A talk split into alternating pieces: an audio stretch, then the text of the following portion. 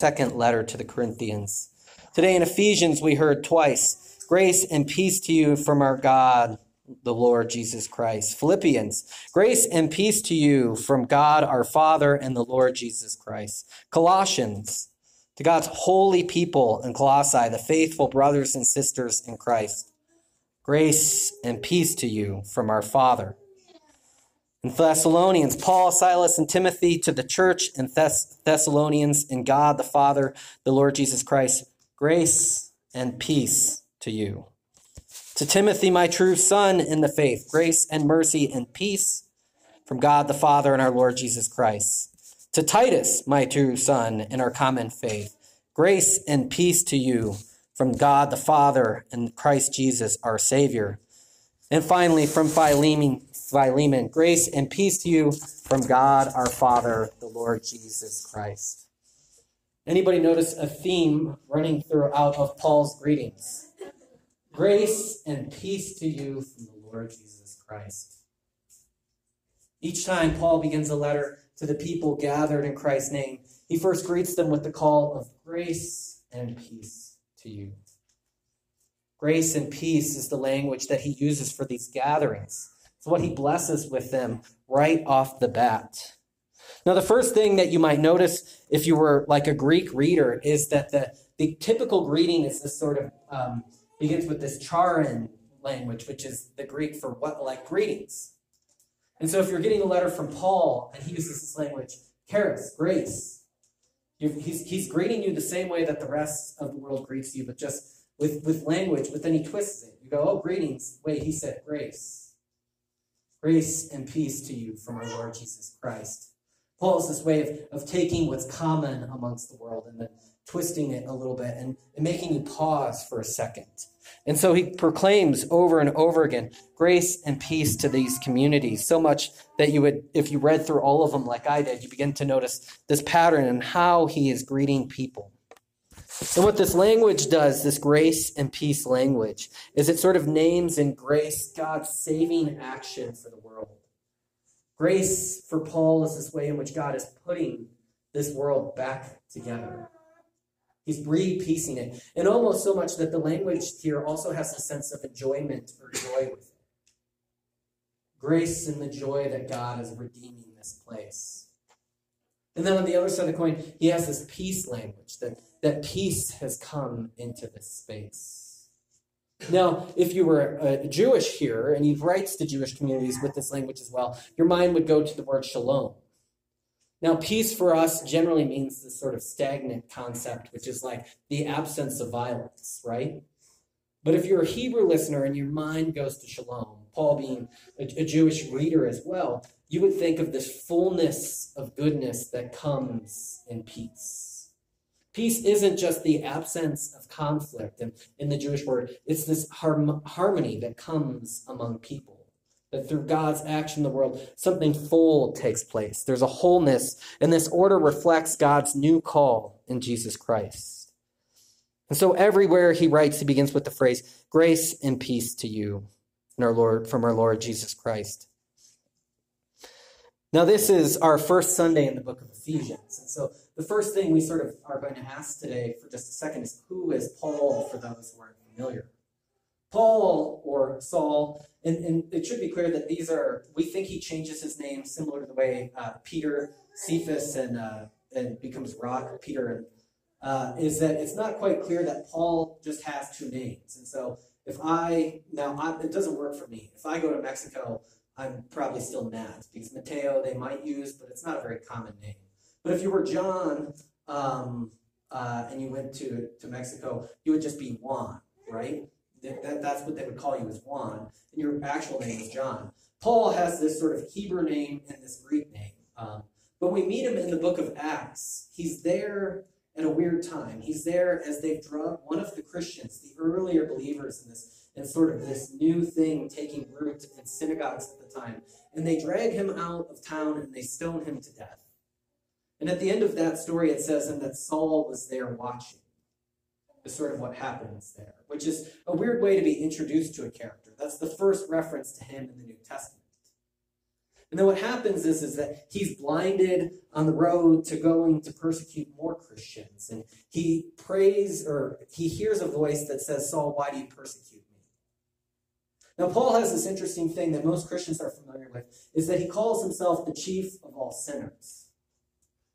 And we go, well, all of us could say that. It's like, yeah, that's a fun contest to have, and we all would be humble enough to say that we're the chief of all sinners. But what Paul means is that, that this moment when Jesus says to him, Saul, why do you persecute me? is this real interesting call in his life that he is the one who studied the scriptures. He is the one who was in synagogue from birth, learning this over and over again. In one of his letters, he said, Zeal for the Lord consumed me. And yet, he says, when he says he's the chief of all sinners, he means it in the sense of he should have known better. He should have been able to see this new act that God was doing in Jesus Christ, and yet he was blind to it, blind to the point where he set his life against it to crush it. And so, Paul, this guy writing to this, this church in Ephesus, is this guy who, who meets Jesus on the road, is struck blind, and then he's sent to a house where a believer heals him.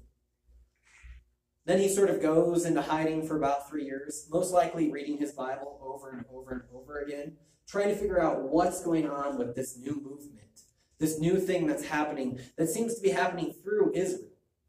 Why do you persecute me is the voice that Paul would be familiar with. Why do you persecute me? You know me, Paul. You know me. I'm among you. But you can't see this work I've done in my son, Jesus Christ. And then Paul comes out of that time renewed with a new zeal. And so what's interesting about him is that he never denies that he should continue zeal, but his zeal is transferred from this, from his closed sort of Jewish sect to this new mission to bring the gospel of Jesus Christ to the ends of the world. And so as we the book of Acts progresses, it moves from telling the stories of the of the first people gathered for the church in Acts 2, right after the death of Jesus, to moving out to pretty much as far as you could think in the Western world. we joke that Paul, you know, Paul wants to go to Rome because Rome is like, like New York. But even throughout the book, he says, after I get to Rome, I want to go to Spain.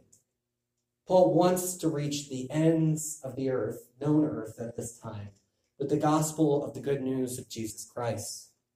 And so, what he does on this journey is he sets up communities that worship this way along the path. He sets up places where people can live this message. Now, the second question is so, who is Paul? That gives you a sense of who Paul is. Second question is, did Paul write this letter? Many of you have Bibles with uh, like three pages before any book that like is uh, if you're in a Bible study, people hate those pages because somebody says something and you say, well, here in my Bible it says that this is this way, and you're like, that's not the that's the addition to your Bible. Yes, it's in your Bible, but that's a um, it, but if you have those pages in your Bible, it'll normally take one side, either that Paul didn't write this or that the authorship of Paul is in question, because most of our early manuscripts don't have sort of that. Kim's looking it up right now, am I right? It's in there, okay. Um, I know too much about study Bibles for all my angst against them. Um, uh, so, I, my, I've read a lot about this this week. I don't know enough about all the issues at stake, but for our sake, we will call him Paul. We will call the author of this letter Paul. And we'll stick with that throughout it. So if I say Paul, and you've convinced yourself through something you've read that Paul didn't write the book of Ephesians, just say that that's the name with it. And it's, I have a commentary that uses AE, and it's author of Ephesians throughout. And every time I read it, it annoys me because I'm like, who's AE again? And it just says author of Ephesians. So I refuse to do that to you. We will call him Paul. And I think there's enough good evidence to say that Paul wrote this letter. There's also enough to throw it into question. The second thing, and you might see this in your Bible as footnoted, is did he write it to the church in Ephesus? And that's also in question. Our earliest manuscripts of, of this letter don't contain to the church in Ephesus. It just sort of goes on. Now that's um, that may not matter as much to us but but there's two schools of thought on this. One is that the early church has seemed to take in homilies and pass sermons and pass them around as letters. That's one of the best theories for what we have in the book of Hebrews. Is that that's a sermon that's been sort of passed around almost as a letter. Is that the case with Ephesians? Possibly. But the other thing is that, that, it's not uncommon that he would have written sort of a circular letter to the churches in one region that was meant to be passed around them. And so this letter could have also been written sort of as a, uh, as a letter that's passed among a group of churches in a certain region in the world. And the, and the early church in its wisdom adds to Ephesus to that so that we know which reason, which region it's passed around. And all these are very nerdy questions. Paul also introduces himself as an apostle. An apostle is this one, the sent one, who sort of comes on the, as, as part of somebody else's message. Paul comes as one who is an apostle of Christ Jesus by the will of God. One of the most interesting parts about Paul and many of the new the characters in the New Testament is what happens after they meet Jesus is they almost have this idea of I don't make myself anymore. You know, have this saying in our society of like a self made man. Almost every New Testament follower of Jesus would be like, oh, heck no. I became captured by this message that was beyond me. I became this through the will of God, and this has set me on a different path in my life. I'm no longer just this self made person, or I'm no longer just Paul, but I've been pushed into a mission into the world. And so that answers a little bit of who Paul is. But, but one of the things that we're doing with Ephesians is we're going to read it as if it's inviting us into a drama, or it's inviting us into a play. It's inviting us into being the church. Because one of the reasons that happens is that when the church sort of compiles these letters together and makes what we call the New Testament, they don't become just the letter to the church in Ephesus. They become the letter to the church in America, to the church in Colorado, to the church in Glenwood Springs to Defiance Church. They become canon for us in that they invite us into this drama that Paul is seeing clearly. They become part of our lives, and so they invite us into something that we are to take part in too. And so as I, I did the, the nerdy spiel today, that is the first, if you don't have a study Bible, then, then you got it here. Um, as we go forward, we're going to look at it more, is what does this letter mean for us and for our lives? What does this letter mean for us as the saints gathered not in Ephesus, but as the people of God gathered in Glenwood Springs? And one of the things that I want to sort of begin with is Paul's notion of time. Now, this is uh, drawing with Pastor Matt this week. this is the, uh, you guys are going to sign me up for a Bob Ross e course or something like that. Um, very bad. Um, this is the first sort of conception of time that I think most people have. And you could have put a dot in there that, like, I'm born and time just goes forward in a line, right? And then I'll die, and that this is time. It's existed before me, it will continue after me. But if you think about this conception of time, right, it means different things for different people's lives. Like if this is the frame of reference you have in time, this is just a, it existed before me, I was born, I will die, and I'm just to go forward. Depending on your temperament, it might mean like, okay, well, I should try to get as much money or sex or power in my life. If you're a good person, you might say, well, my, my mission now is to uh, exterminate this, the lack of clean water, as best as I can in my life. That all I know of life is just sort of this immanent frame, this flat thing. And I have to do as much in my life based on whatever my temperament is to, to do the most of that. I think this is the default view for most of us, particularly the default view for North American people, is that you know we're born and we should project in our lives as far as we can, the best as we can, what we can earn and what we can do, or what we can save, or how we can change the world. Uh, it's probably this is probably functioning in almost every graduation speech ever. Here's the conception of time that I think a lot of Christians have, um, and I think it comes a little bit from the Jewish imagination as well is that time is sort of moving and it has this ending point. It has this moment where time ends. What happens on the other side of that is, is new life begins, right? And so I'm living my life to go to heaven, and I will die. And what happens when I die is I will go to heaven. So there's almost this disjunction in time, right? Time doesn't continue on, but it has a different sense. It begins in a different place. I think that this is, we can see this at somewhat in seeds in the New Testament, but you can see some problems with it. What becomes the purpose of my life? Merely to reach the end. what becomes the, the point of my suffering and my challenges? Pretty much nothing. Um, what and it, this one I think functions. I mean, just in general, sort of civic religion too. We shouldn't blame just the church. Is that like I'll just go someplace else someday? Um, you know, so that that our ethics don't matter. Now we've talked about this phrase before, but it's another one. This is where this gospel of sin management can enter in. Well, like since I'm going to go someplace else when I die and I go to heaven, I'll spend most of my life just trying to be a little bit more holy. All of us should spend some of our lives trying to eliminate the sin from our lives. That's part of the call to be a Christian. But in this frame of reference, it's only so that I can die and go to that other place, right? Well, this is the way that, that, that time functions for Paul, which is a little bit different. Is that for Paul, that bottom line represents sort of time as we know it. Right? This is time with all its suffering, with all its pain, that for him would go back all, all the way to the book of Genesis and the fall and the frustration that we feel. And what happens in the cross is that there's break off into this new time. And what you can see here is that both lines of time are going through go through a period where they simultaneously exist. Does that make sense? Is that, that there's going to be an overlap of the ages. And when Paul talks about the ages, this is the type of thing he's thinking of. Is that God has begun a new age, a new time, a new place, a new humanity in Jesus Christ. And so what Paul sees clearly is that there is something new had begun. And through, through becoming a Christian, you join on to that second time that doesn't end. Now, that bottom line that does end, it should be clear, it ends with the consummation of all things for Paul. Is that God will come and extinguish the forces of death and of evil, of slavery and sin. Uh, um, you could even say the things that alienate each other from ourselves and from God, addiction, poverty. God will come and put an end to those things and consummate time. And the future time, which the book of Revelation says will go on, will be in a city that doesn't need light. And so that's sort of where that goes off. Now, one of the things I wanted to mention is I drew a cross where this new time begins. Because I think it's funny, there's a there's a theologian who I appreciate uh, who died in the 70s. They asked him when he was saved because he came to America. He was a German theologian.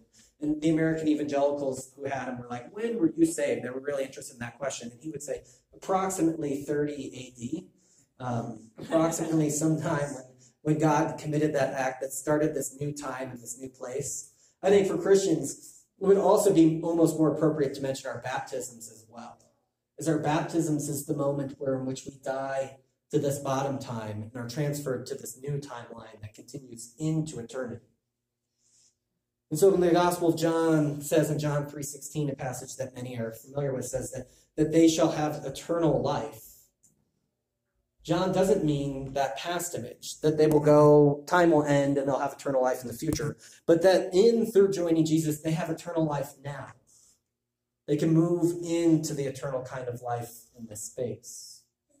And so, what does this mean for the book of Ephesians? Is that is that as it invites us into a drama, it invites us into being a people on that separate timeline. Through the language of calling out to the community he writes to believes this grace and peace, he's inviting them into a different world, in a different space, in a different relationship to time and to being and living.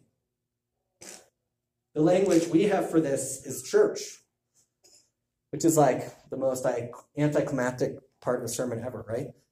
The language we have for this new thing, this new humanity, this space beyond time in which we can participate in the good work that God has done through Jesus Christ is church. Um, if you didn't laugh, you haven't been in church long enough. Um, and, and you can clearly see the ways in which we fail at this too, is that it's a challenge for us to sort of live into this future that God has called us to. And yet there's a quote on the back of the bulletin that's a bit longer, but, but one of the phrases comes from that is that it says that, that the church is a colony of heaven in the country of death. That God, in his infinite wisdom, we might second guess it, but it is his infinite wisdom, has decided that there will be a people on earth, in a place on earth, that will live and model this call of grace and peace, of this new life in Jesus to the rest of the world. And this is what we call the church. this place where we're called to be. Now, going back to the timeline just for one second, is, is this idea of heaven and earth, it plays into that. But what happens in the book of Revelation is that heaven comes to earth. Is that there's this fusion of the city that comes and takes place in earth. You know, Christians have this bad rep of trying to be people who are like, well, just get to heaven. And that comes from that second sort of conception of time. But really, what we see in, throughout the New Testament and its pinnacle is this fusion of that. Most notably in our church, when we pray, the Lord's Prayer, we say, on earth as it is in heaven. In our constitutive prayer of who we are as Christians, it names that we ask for that this place would be as it is in heaven. And so, one of the challenges as we go through the book of Leviticus is to read it not just as, as scripture, but to read it as script. To read it as a way for us to perform and to live our lives, as Paul is calling us into this place. Because for Paul, we are the holy ones, he mentions, for we are the faithful in Jesus Christ. Now, Ephesus is mentioned in Acts 2. Paul goes to the city of Ephesus in Acts 19. And this is an amazing story. He goes there, and first thing he does is he casts out the, a demon of sort of this fortune teller that's just bugging him, uh, which is great. He goes to the marketplace every day to do his work.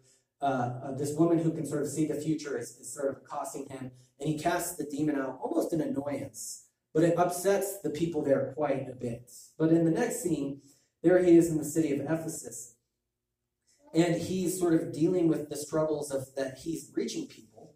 And what happens is, is these people stop buying sculptures to their god and start stop going to the temples where they participate in the worship of this god. He's proclaiming sort of this idea of this one true God, and all these other gods aren't real.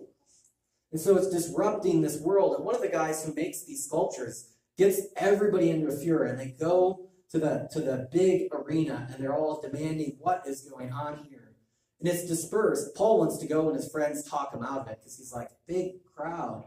That's that will enable me to share my message. He doesn't quite realize that they will also want to kill him before he even gets into the arena. Uh, thank God for good friends. Um, but uh, Paul has. So what happens is the Christians stop participating in the world as usual. And this is sort of the community he's writing to. But this is this is my version of that for us. Is that imagine the, on the right is the Wall Street Bull, and on the left is the New York Yankees logo. If you don't know it, uh, if you don't know it, grace and peace to you. Um, and the bottom is sex and fertility. I was going to put a picture of uh, whoever the sexiest man in the world was this year, but I decided why be a stumbling block in church for those who, who don't need it. But let's take these three images and just go with it, all right? Um, you can imagine George Clooney up there if you want. Um, the uh, these three images is is sort of what these Christian communities are threatening all at once in Ephesus. This big temple is almost like um, if it's doing well, the city is doing well. If it's doing well, the community is doing well. That's almost like our relationship to sports teams. But even more so Wall Street, this, this sort of this is the place of economy and where money exchanges. It's this place of where these things are sort of like the fluctuator for the whole community. And the other thing about this God that sort of lives in Ephesus or has her big temple in Ephesus is she's also sort of this goddess of sex and fertility as well. And all these are sort of compacted into one image. What happens is, as Paul is talking to people, is they stop participating in sort of all three of these things in the way that they used to. Now imagine New York is 10,000 people. Ephesus is much bigger than that. But imagine you're in a community where everybody is participating and going to Yankees games, buying and worrying about the stocks on Wall Street, and worshiping sort of a sex fertility thing. And all of a sudden, a large amount of the people just stop doing that. This is what's happening with the early Christians as this message spreads throughout the world, is they stop sort of doing all of these things. Now, it's worth interesting that, that these images equal a god or goddess in, in, in Roman and Greek society. Um, we live in a society that doesn't compound these things up to that level, but, but in your own prayer life and discernment, you can ask, to which way do these things become gods to us in our own way? To which way in which we move from making idols physically do we move from making idols in our hearts? That's a that's Calvin for you. Is that the heart is a perpetual idol maker? Um, that's something that we do. Although I do like the bull because it's like, man, we've got stories of the bull in uh, in Egypt when they leave, they build a bull. God doesn't like the bull. Um, it's the bull's. Uh, who's the god? Now, see, as a pastor, this is bad for me. Does anybody remember the name of the god who's associated with bulls?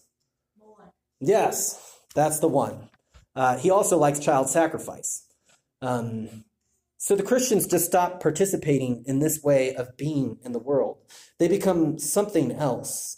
And what happens is, is they're planning this new form of life in the midst in the shell of an old form of life.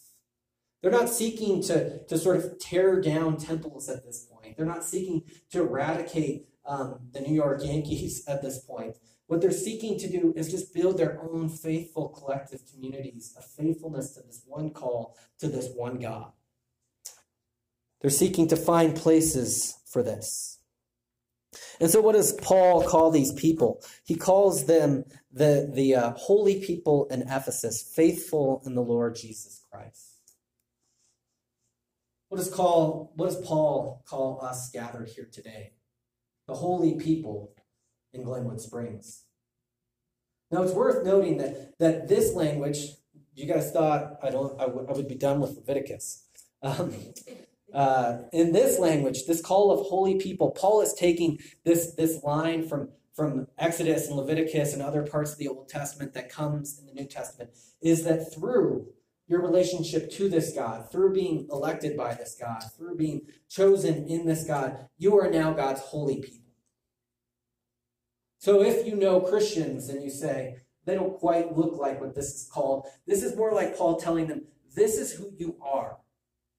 You may not have the moral performance to match up with being God's holy people. And if you read Paul's other letters, such as that to the Corinthians, you'll find out that they really don't have the moral performance to be being called God's holy people in Ephesus. But what Paul is doing is he's reminding them who they are in God. They're called out of the world to be God's holy people. That's who we are as well, is called out of the world to be God's holy people in this place. It's almost like these ways in which like you would have a family who said, you know, don't do anything that makes your parents look bad. Don't do anything that makes your family look bad. We don't quite have the shame and honor society at the moment, although, you know, when my mom dropped us off for youth mission trips, it was very clear. Don't do anything that makes me look bad.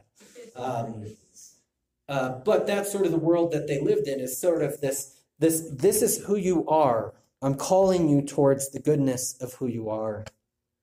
And then the faithful in Jesus Christ is this is this almost this uh, political term. Now, when Brian read, we read the same passage twice. Brian read it from a different translation of the New Testament that says, "The faithful in King Jesus." The Christians are going around the world proclaiming that there's somebody else in charge other than Caesar. There's somebody else in charge other than the powers that be. There's somebody else who we owe allegiance to. There's somebody else who we participate in life in. This idea, and, and so King Jesus is this political term. The faithful in this other political reality, political entity. Now it's worth noting that that we have like a dim sense of politics in America. It's either like right or left, Republican or Democrat, whatever. But actually, what's happening in this call to these people is that they're called to be almost this third, space of allegiance to something that doesn't exist in the world the same way that the other powers do. They're belonging to something else that is, is this place of life in this world bent on death. It's almost like they're moving to a different king they're moving to a different allegiance. They're transferring the ways in which they are in the world. And this is, is what the church is called to be. Is this different space that's not bound by the ways of the world. To us, early Christian self designation as saints, which is another way of translating the start, is almost embarrassing. But the world once expressed much as what, what is meant by contrast society. The church under self, church understood itself to be the sacred people of God's possession, a people with a different pattern of life which differed from the world. This is the call for us as we dive into the book of Leviticus. How is the book of Leviticus going to help the saints, the faithful in Jesus Christ of Defiance Church, move into to a different place of being in the world, so much so that, that we're a contrast society? If you're familiar with the language and, in the Sermon on the Mount contains that you will be salt and that you will be light. Salt is something that brings contrast to food. Light brings contrast to darkness. That we're called, in a way, to be a contrast to what's going on in the world. Which brings us back to grace and peace. Grace and peace is this, is this speech act almost. Speech act language is, is language that also does something when it's proclaimed. So if you take an oath of office or if you go to court and raise your right hand. Your speech act is that you're going to do that thing. For Paul, grace and peace to these communities isn't just like, hello, I'm here. But it's a call to be grace and peace in the world. It's called to find grace and peace in your life. And so, as with the book of Ephesians, we have this bookend. This letter ends with peace to the brothers and sisters in love with faith from God with the Father and the Lord Jesus Christ. And grace to all who love our Lord Jesus Christ with undying love. Grace and peace to the end of the book, peace and grace. It's a call for our lives. Let us pray.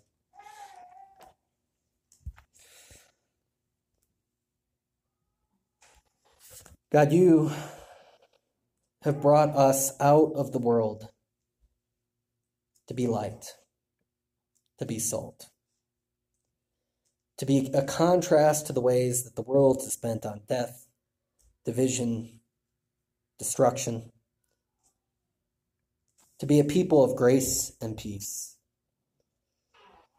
May through our study and journey with the book of Ephesians, we hear that call that we are those people. By virtue of your call to us, we are those people. May we find a home in this place. May we find a life together, not alone, that empowers us and strengthens us into the shape of your Son. May your love and may your spirit, may your life bind us together. In the name of the Father and the Son and the Holy Spirit. Amen.